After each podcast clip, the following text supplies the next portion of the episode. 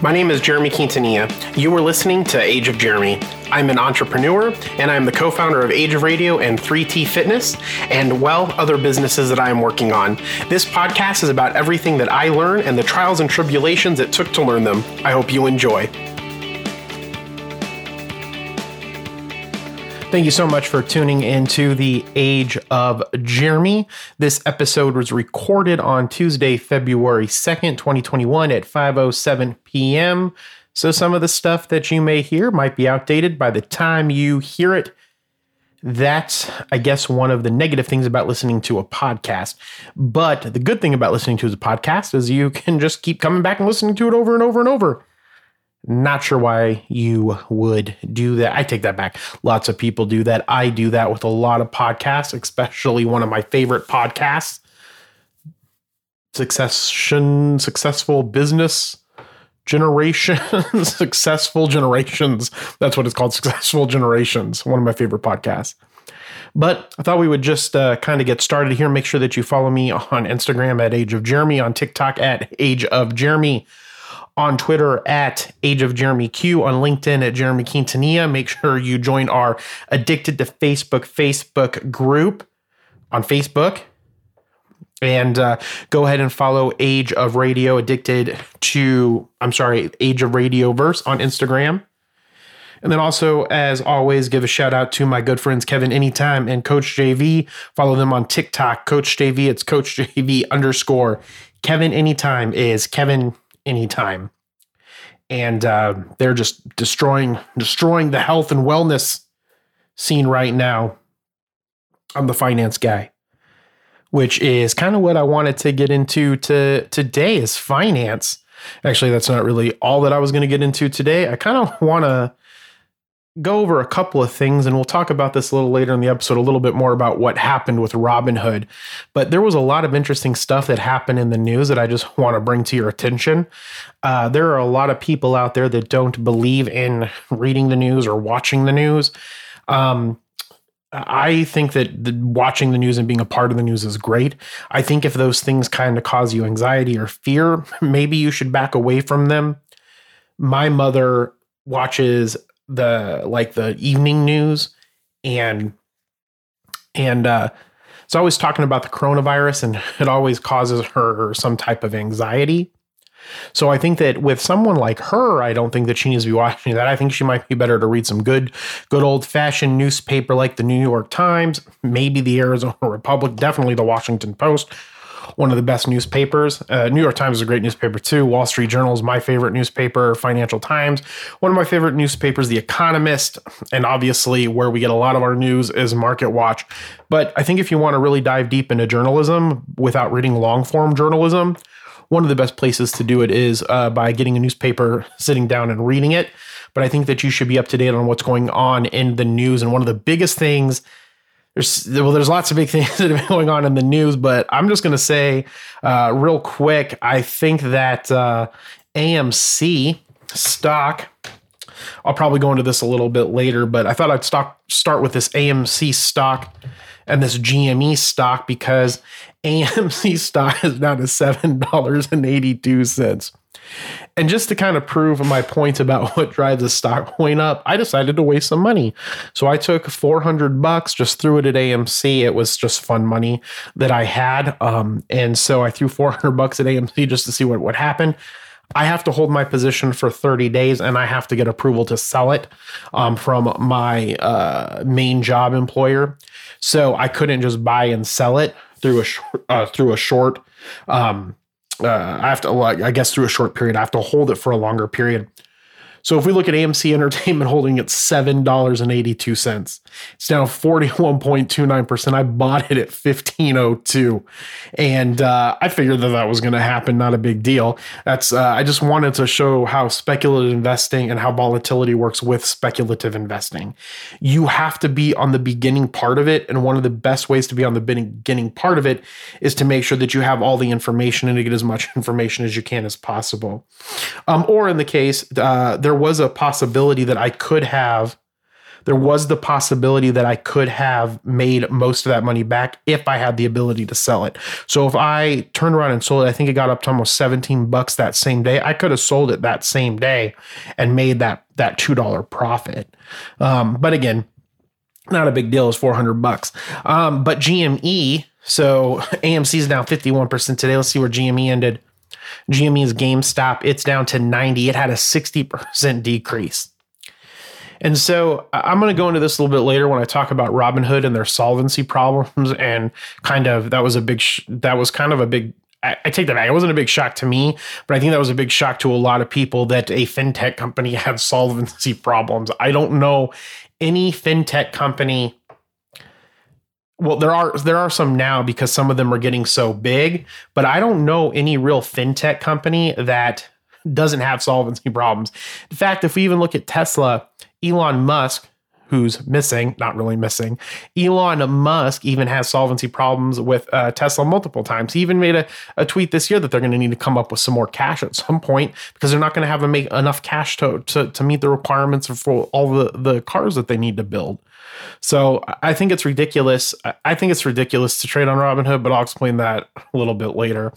Um, so I guess since I brought up the missing Elon Musk, uh, Elon Musk decided to uh, go off of Twitter today. I think that's good because uh, he can maybe spend less time tweeting. Love Elon Musk, but maybe he could spend less time tweeting and focus on less rockets blowing up. So today, Elon Musk's company, um, SpaceX, launched its latest Starship prototype from the southeastern tip of Texas, uh, two months after the previous test ended, and in an equally explosive belly flop. And the response from the individual that's in charge of the launch, I think it was, um, Scott Budman, SpaceX test ends an explosion. Oh, no, no, not Scott Budman. My apologies. Um, Uh, Scott Budman posted a tweet saying that SpaceX test ends an explosion on landing pad. The full-scale stainless steel rocket reached its intended altitude of six point two miles, slightly lower than the last one. Everything seemed to be going well as the one hundred sixty foot Starship flipped on its side and began its descent, but it did not manage to strain itself back up in time for a landing and slammed into the, the ground. SpaceX tried to launch uh, another Starship last week, but failed to get the necessary approval from the Federal Aviation Administration, prompting a Twitter outburst from Musk. Musk obviously goes through a lot of stuff because he runs two companies. Jack Dorsey also runs uh, two companies, and he is not as vocal as Musk is.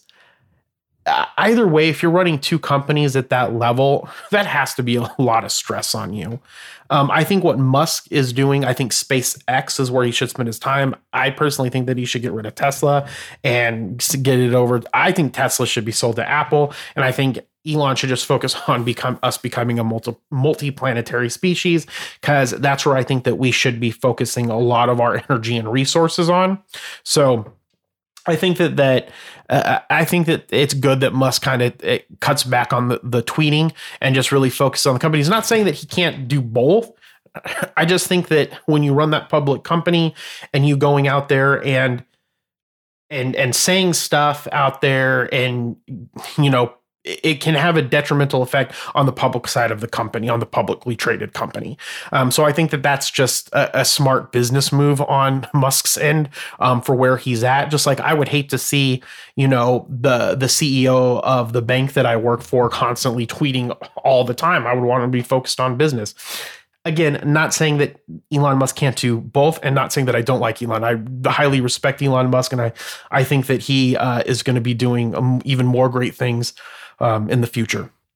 Now, onto a man that's decided to step down from what he's doing. Jeff Bezos, the C E O and founder of the amazing Amazon, took a is taking a back seat be, by becoming the executive chairman of Amazon and handing the reins over to the gentleman involved with his A W S business. Um, if you don't know what A W S business is, that is Amazon Web Services, and they focus on their cloud computing and cloud storage business, which is what kind of turned Amazon around. Prior to that, Amazon was just like a fancy Walmart, I guess you could say. and Bezos and his investment into Amazon Web Services helped turn that around. Um, the tr- uh, career of Jeff Bezos, the C E O of Amazon dot com, has been nothing short of amazing. There is a fantastic chart here on MarketWatch. If you head on over to it, it shows Amazon's total return as opposed to the S and P five hundred total return since nineteen ninety-seven, and it makes the S and P five hundred just look like a flat line. I mean, it destroyed it. These are the kinds of companies that you want to be involved with. But at the time, you really don't know if that's what the company's going to do. And it went like, I don't know, fourteen ninety-seven to two thousand fourteen without really doing anything. And then just boom, became just ginormous.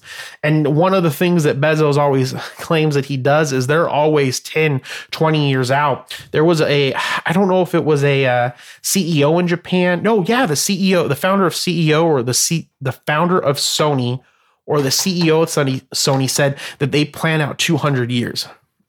There's nothing more impactful than planning. I just want to say that. People always make fun of me because of how planned. I'm probably a little bit more structured than I need to be. Um, in fact, if, you know, I guess I shouldn't say this, but technically if you wanted to find out where I was at, you would just have to watch me for a week. And I do literally the same thing because I'm so structured. Um, so um, am, uh, Jeff Bezos is stepping down. Uh, I'm trying to find out here who is taking over. Um Uh, what the, well, I know who's taking over. It's the head of the A W S services, but for some reason that person's not important enough to put their name in here, uh, or for them to put the, the name of that gentleman in here, but it's the, the head of the A W S division. So you can look it up if you want. Not super, not really that important. Um, other than I don't know what this means for Amazon. I mean, if, If Bezos had been planning this because he's such a good planner and they're bringing this person on and that person knows what's happening, then I definitely think that it could, could Amazon could still continue the way Tim Cook just continued to grow Apple.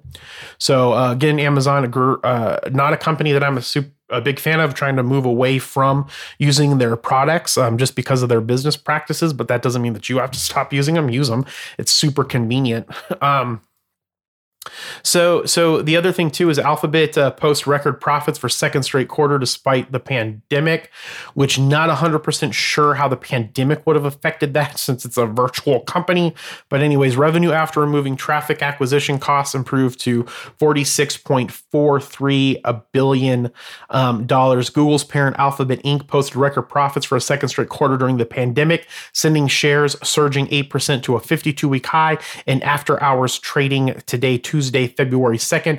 The search engine behemoth Google, G O O G L, um, reported a net income of fifteen point two three billion dollars or twenty-two dollars and thirty cents a share, compared with net income of ten point six seven billion dollars or fifteen dollars and thirty-five cents a share in uh, compared to the year ago uh, this quarter. So uh, Google just destroyed because, I mean, not being destroyed, they destroyed uh, due to the pandemic um, and all the regulatory stuff. I'm a big fan of Google.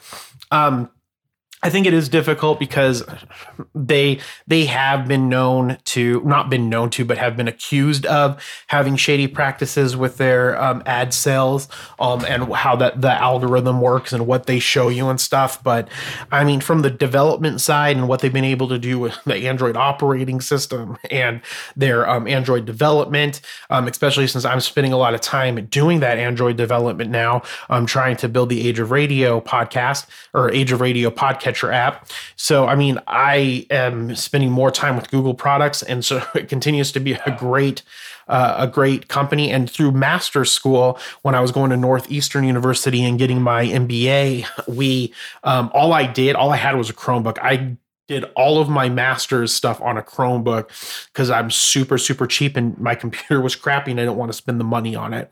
So I used uh, Word or uh, Google Docs, Google Sheets, Google PowerPoint to put myself all the way through doing my master's program um, at Northeastern. And so obviously they have great products. And this was a couple of years ago. I think I, gra- well, I know I graduated from that in two thousand fifteen.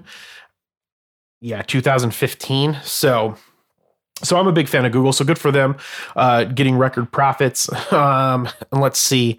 The last thing too, I just want to mention this because I think it's great. Um, Twitter permanently has has permanently banned the corporate MyPillow account after founder Mike Lindell posted from it. So I guess Mike Lindell got s- shut off from Twitter, um, but Lindell Lindell tried getting around his personal Twitter ban by using his company's account to call out Jack Dorsey. Uh, Jack Dorsey is the founder of Twitter. Um, uh, and then it looks like that Jack decided, well, Twitter decided that he was breaking their policies, so he put them down. Um, but it says, we're extremely busy and hiring as fast as we can to handle all the shipping.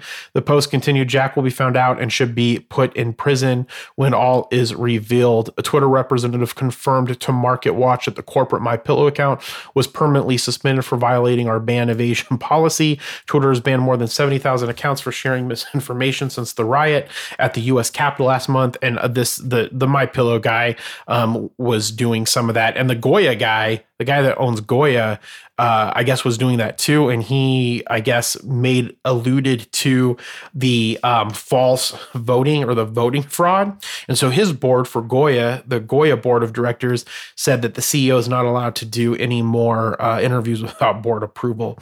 So if you ever are curious if the C E O is really in charge, they're really not. It's the board of directors. And they are the ones that are actually the capitalists. And we're talking about capitalism and how the ownership works, the board, and then the shareholders, obviously.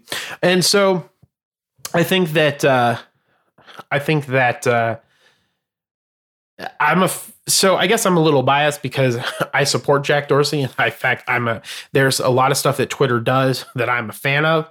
Um, I didn't realize how much of Twitter I enjoyed until I started doing Twitter a lot more. And I think that it's a fantastic product. I'm a big fan of Square. We don't personally use Square. I use Ingencio and Elavon, I think, for one of my other businesses for their merchant. And then we use uh, another merchant company. Uh, we use QuickBooks Merchant for Age of Radio, and we use another merchant company for my health uh, company that I'm trying to, to, to get off the ground. And so... And so to that point, um, I think Square is a fantastic product. I think Jack did a great job with Square. Jack did a great job with Twitter. Um, so uh, again, I'm biased, but I can definitely see how if it's not your opinion and what you believe and those thoughts and those uh, and, and and the stuff that's being said for the things that you believe are being shut down, I can see how that could look like some type of oppression. But this has to do with policy. Um, and if you're not following Twitter policy, they're the company that you agree to follow their policy. It's very similar to when hosts come and are a part of Age of Radio, they agree to follow policy. Now, the difference is us being a smaller company than Twitter. I don't have a problem with people reaching out to me and saying, hey, Jeremy, this is my thought on this. Um, and I will definitely work with people. But again, you know, I'm a big fan fan of peep of uh Twitter shutting down fascists. Um, if you agree with the fascists, then I can see how you would be pissed off. Um, so I guess that's really everything that kind of happened uh, so far. G M E crashed, A M C crashed, um, Alphabet's doing good. Uh, Twitter suspended Lindell, and Jeff Bezos is stepping down, and Elon Musk is missing from Twitter. We'll be right back. Welcome back to the Age of Jeremy. Thank you so much for sticking around for the second half. If you're wondering why I'm out of breath, it's because usually when I start to do this podcast every Tuesday, I do it after I get off work at my my main job, and uh, I do this, and then I do.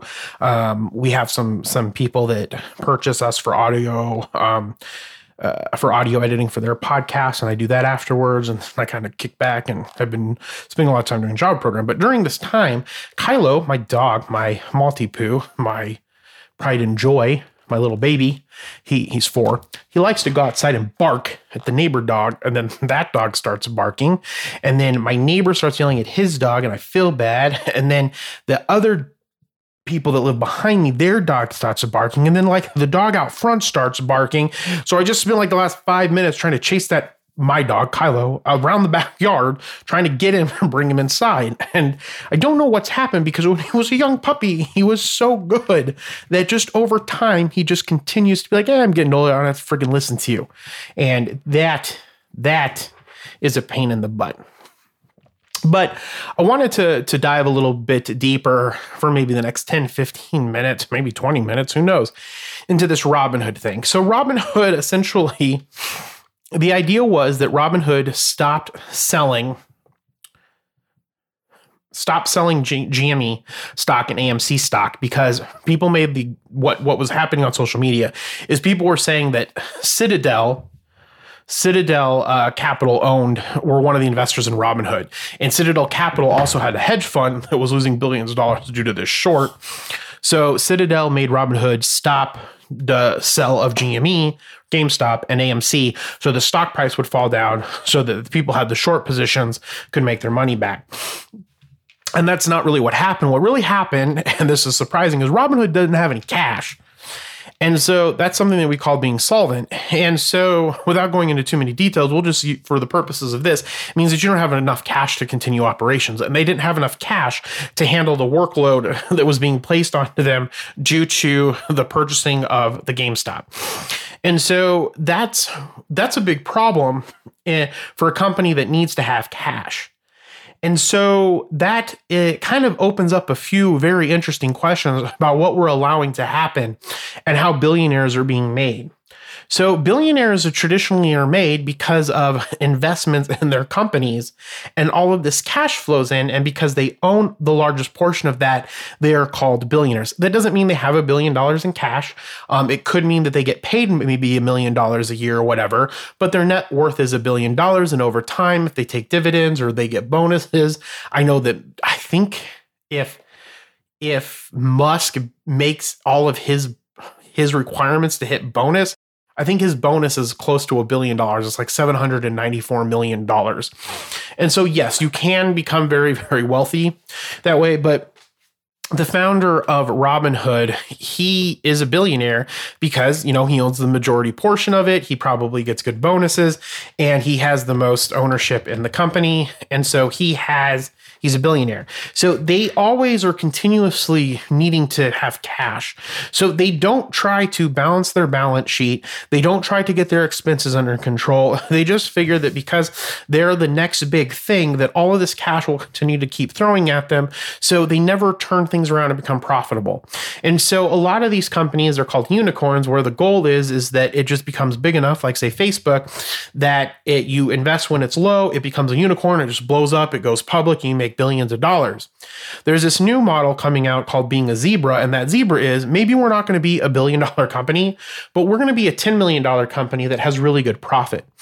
And one of the things that people need to think about, capitalism aside, is that profit is super important to a business. Now, what you do with that profit um, kind of determines what your, you know, whether or not you're socially responsible um, or ethically responsible. But for the most part, you should be trying to minimize those expenses, increase those revenues, and get as much profit as you can out of that company to do cool shit with. Because the more profit that you have, the more money that you have that you can reinvest back into the company, the more money that you can pay out to employees for bonuses, the more you can give distributions to the owners.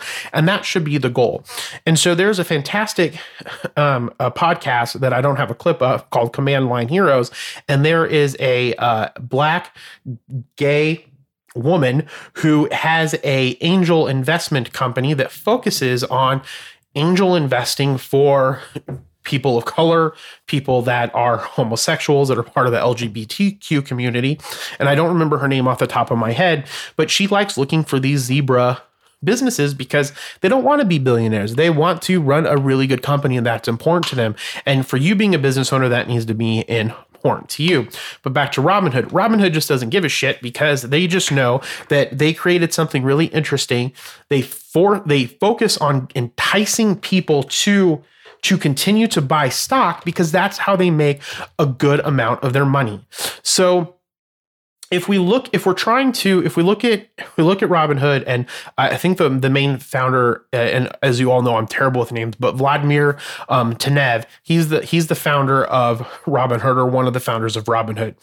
And if if we look at if Vladimir is running the company, he's getting a lot of a lot of the money, um, and it turns out that that I, I guess he, I shouldn't say he's getting a lot of the money, but I'm saying that it's making, he became a billionaire because of Robin Hood.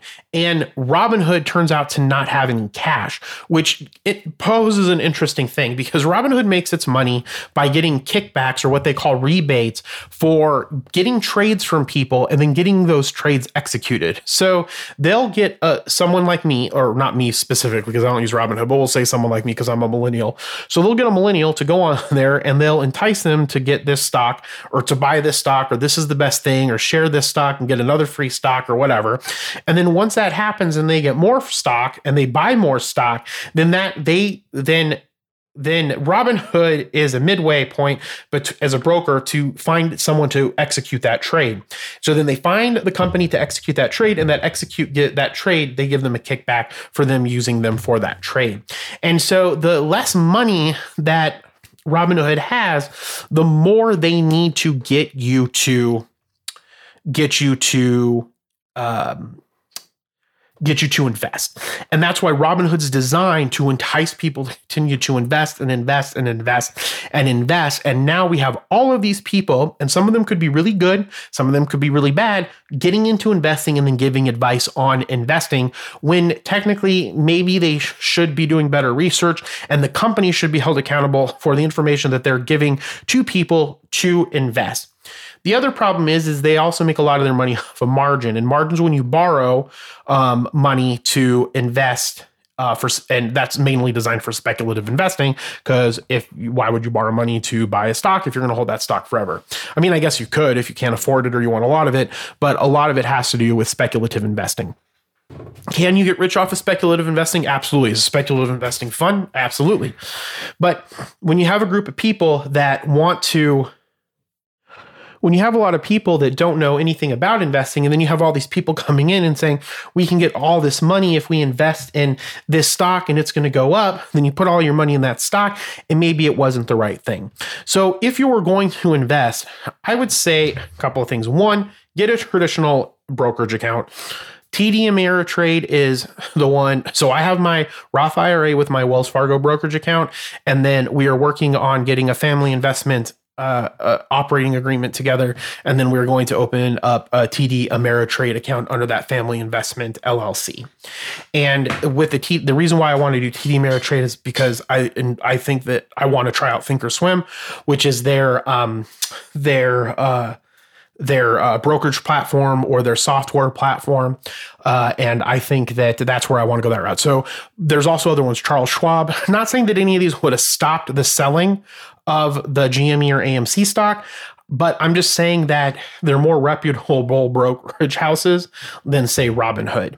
And again, if you want to still go with Robin Hood, absolutely go there. There's also Webull. Webull is one that my brother-in-law uses, I believe it is, and he does a great job with it. But I use Wells Fargo. Um, Wells Fargo doesn't have as many tools as some of the other brokerage accounts, but I, so I also am getting on the T D Ameritrade. I used E-Trade in the past. That's a great platform as well. And so I think that you should do more research on other and larger brokerage houses, but we don't see advertisements for those because that's not the, the companies that's providing that's main source of income. And so, so you might be asking, well, how do they make their money? Well, as we've stopped doing commission, we stopped doing, um, uh, we started doing more free trades across most brokerage platforms. And the reason why that happened is because companies like Robinhood came along um, and were taking all of that business because they don't offer any trades. And so, or they don't offer any, um, Uh, they don't charge a fee for their trades. And so a lot of companies, like at one point, uh, Wells Fargo, I brokerage did, I think it was nine ninety-nine a trade, and then it went to five ninety-nine a trade. And then we just stopped, the Wells Fargo just stopped trading. And same thing with T D Ameritrade and E-Trade and Charles Schwab. And that's because what they decided to do was it made more sense for them because you'll traditionally hold a cash position in your brokerage account. They'll loan out that cash similar to the deposit accounts that you hold at the bank. And so they can get the, the return on that a lot better, and it gives them that cash to lend out than, say, um, charging people for the fee for the trade. So it, it was just a logical place for us to move to um, as technology came along. And again, I don't want to be terribly tor- towards Robin Hood. I made a TikTok today that was kind of like F Robin Hood um, because my goal isn't to just downgrade and talk crap about other companies. I think the the app itself, um, uh, I have, I think I got was given a free Zynga stock when uh, a couple years ago in Robin Hood. And so the app itself is really cool. I think that that's great. And we're moving technology forward and we need to be trying to innovate in this space. But Robin Hood really messed up in this regard. And I mean, it's just now showing where they're at. So I don't know how Robin Hood's going to rebuild itself, because I would imagine at some point Robin Hood, they would want to take Robin Hood public. Um, I don't know that for sure, but I would imagine so.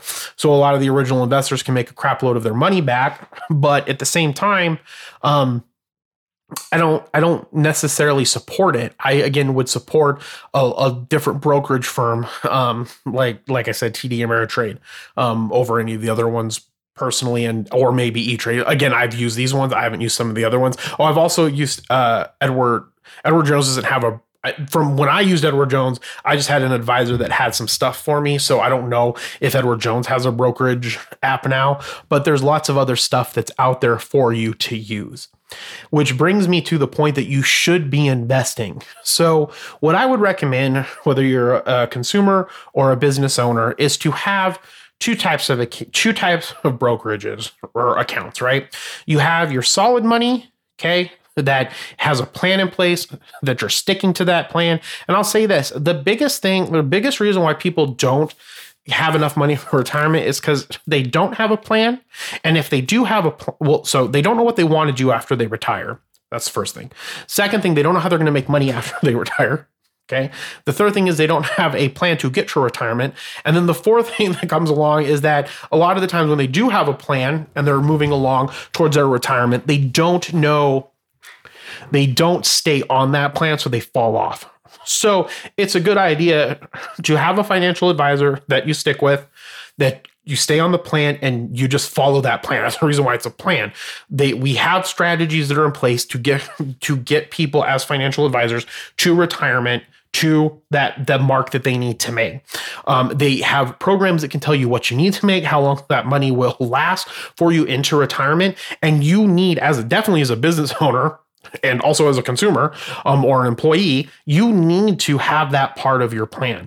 So I would recommend reaching out and finding a financial advisor. Financial advisors get different fees for different things. Some of them will charge a fee just for giving advice. A lot of them will take a percentage off of the amount that they grow your, your um, portfolio. Some of them will charge a monthly fee, no matter what, up to a certain, you know, dollar amount that you have in assets with them. There's lots of different ways that they can charge you to pay, but I would really, or different ways that they charge you, but I would definitely look at finding a financial advisor, building a relationship with that person and moving forward with that person, no matter what your status of wealth is. Okay. And even if you can put twenty-five dollars a month into some type of an account, um, whether it's an individual retirement account that you have a mutual fund in or an index fund in, that will start setting you up for retirement.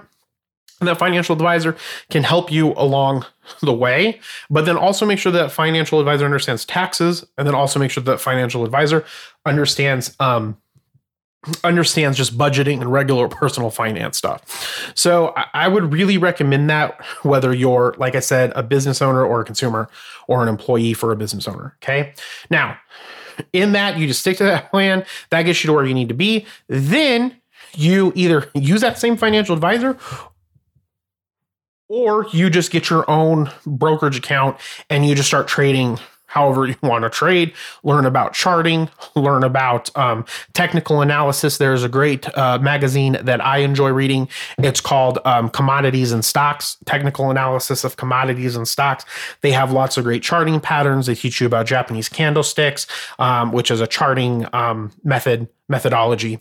And you can learn about that and then put, say, a thousand dollars that you're comfortable. That's a lot. Um, well, I guess some people would have a thousand dollars put in that a month, but you could put like four hundred dollars into that, you know, a quarter or a hundred dollars a month, fifty dollars a month, and just buy the stuff that's interesting to you just to see if you can do, be, be speculative and make money. What you don't want to use is will do is use that retirement money to do that speculative investment, because speculative investing, you there's a larger chance that you're going to lose money, and there's a larger chance that if you made money, it's just by luck, not because you know anything inherently different than anybody else, because in theory, all of the information is available to the market, so you can't technically beat the market, even though people think that they can. Again, that's just my personal experience. Um, and there are times where I'm like, oh my gosh, I beat the market because I had such an amazing year or whatever. It's just, in my opinion, it's just luck. Um, but if you feel that way and you want to do that route, by all means, go and do that route, because you should be making money for yourself. So I really encourage you to reach out to a financial advisor. Um, as far as financial advisors go, we are not sponsored by um, any of the companies that I mentioned. We're not sponsored by Wells Fargo. We're not sponsored by T D Ameritrade. We're not sponsored by Charles Schwab. We're not anti-sponsored by Robin Hood or sponsored by Robin Hood. These are just my opinions and solely my opinions, not the opinions of Age of Radio. Um, if you go and do a financial advisor, Edward Jones is a really good company. Charles Schwab is a really good company. Most of them own their own financial office. They're like franchisees almost. Um, so there could be people just like you that started a small business, and that way that they started that small business was by becoming a financial advisor and getting their buying into their own Charles Schwab building or their own Edward Jones building. Um, and then, or you can go to your local bank. uh, Bank of America has financial advisors. Wells Fargo has financial, financial advisors. Um, Uh, some of the things that you might run into, um, some places require you to have a, uh, a decent amount of money if you're going to invest with them. Some of them may uh, require you to have a monthly amount that you invest with them. And then also make sure that they're upfront with any type of fees that uh, could be in in the agreement that you sign with them when you, you bring them your money to invest. So just always be on the lookout for shysters, and be on the lookout that all corporations don't have your best interest at heart. For the most part, they have their own best interest at heart. So um, they are going to be paid. Um, just you have to be okay with how much and for what they're being paid for. So uh, the other thing that I wanted to mention now that we talked about that is that a lot of people don't understand how um, the short works, and the short is a used in hedge funds or in hedging strategies to reduce the amount. Traditionally, it's to reduce the amount that you would otherwise lose if you were to um, sell or, uh, but, well, the short not, but options are, or derivatives are. Um, it reduces the amount that you would otherwise lose or gain if you bought or sold a stock. And so with these short positions, the reason why G M E went up so high is because so many people had so many short positions out. As people started buying into the market, the cost, the price of G M E started to go up, and these people started buying, also buying up G M E to cover the short positions, because a short position means traditionally that you borrowed the stock for maybe a fee, you um, sold that stock for a higher price with the intent to buy the stock back at a lower price when it falls to give back to the person that you borrowed the stocks from. And then the difference in that buying and selling was the money that you made. So, so when you get into different strategies like that, they are fun. Uh, hedging's fun, options are fun, but I am also a huge fan, as if you are not a uh, finance connoisseur or investment connoisseur, just stick to buying index funds, mutual funds, and companies that you believe in, that you want to own, and hold them with no intent to sell them ever. And those will be good investments for you. I hope you guys have a great day. We'll talk to you next week. Bye. Thank you for listening to The Age of Jeremy. Make sure to subscribe on your favorite podcatcher. If you can do me a favor, please rate this podcast if your podcatcher allows you to. Talk to you soon.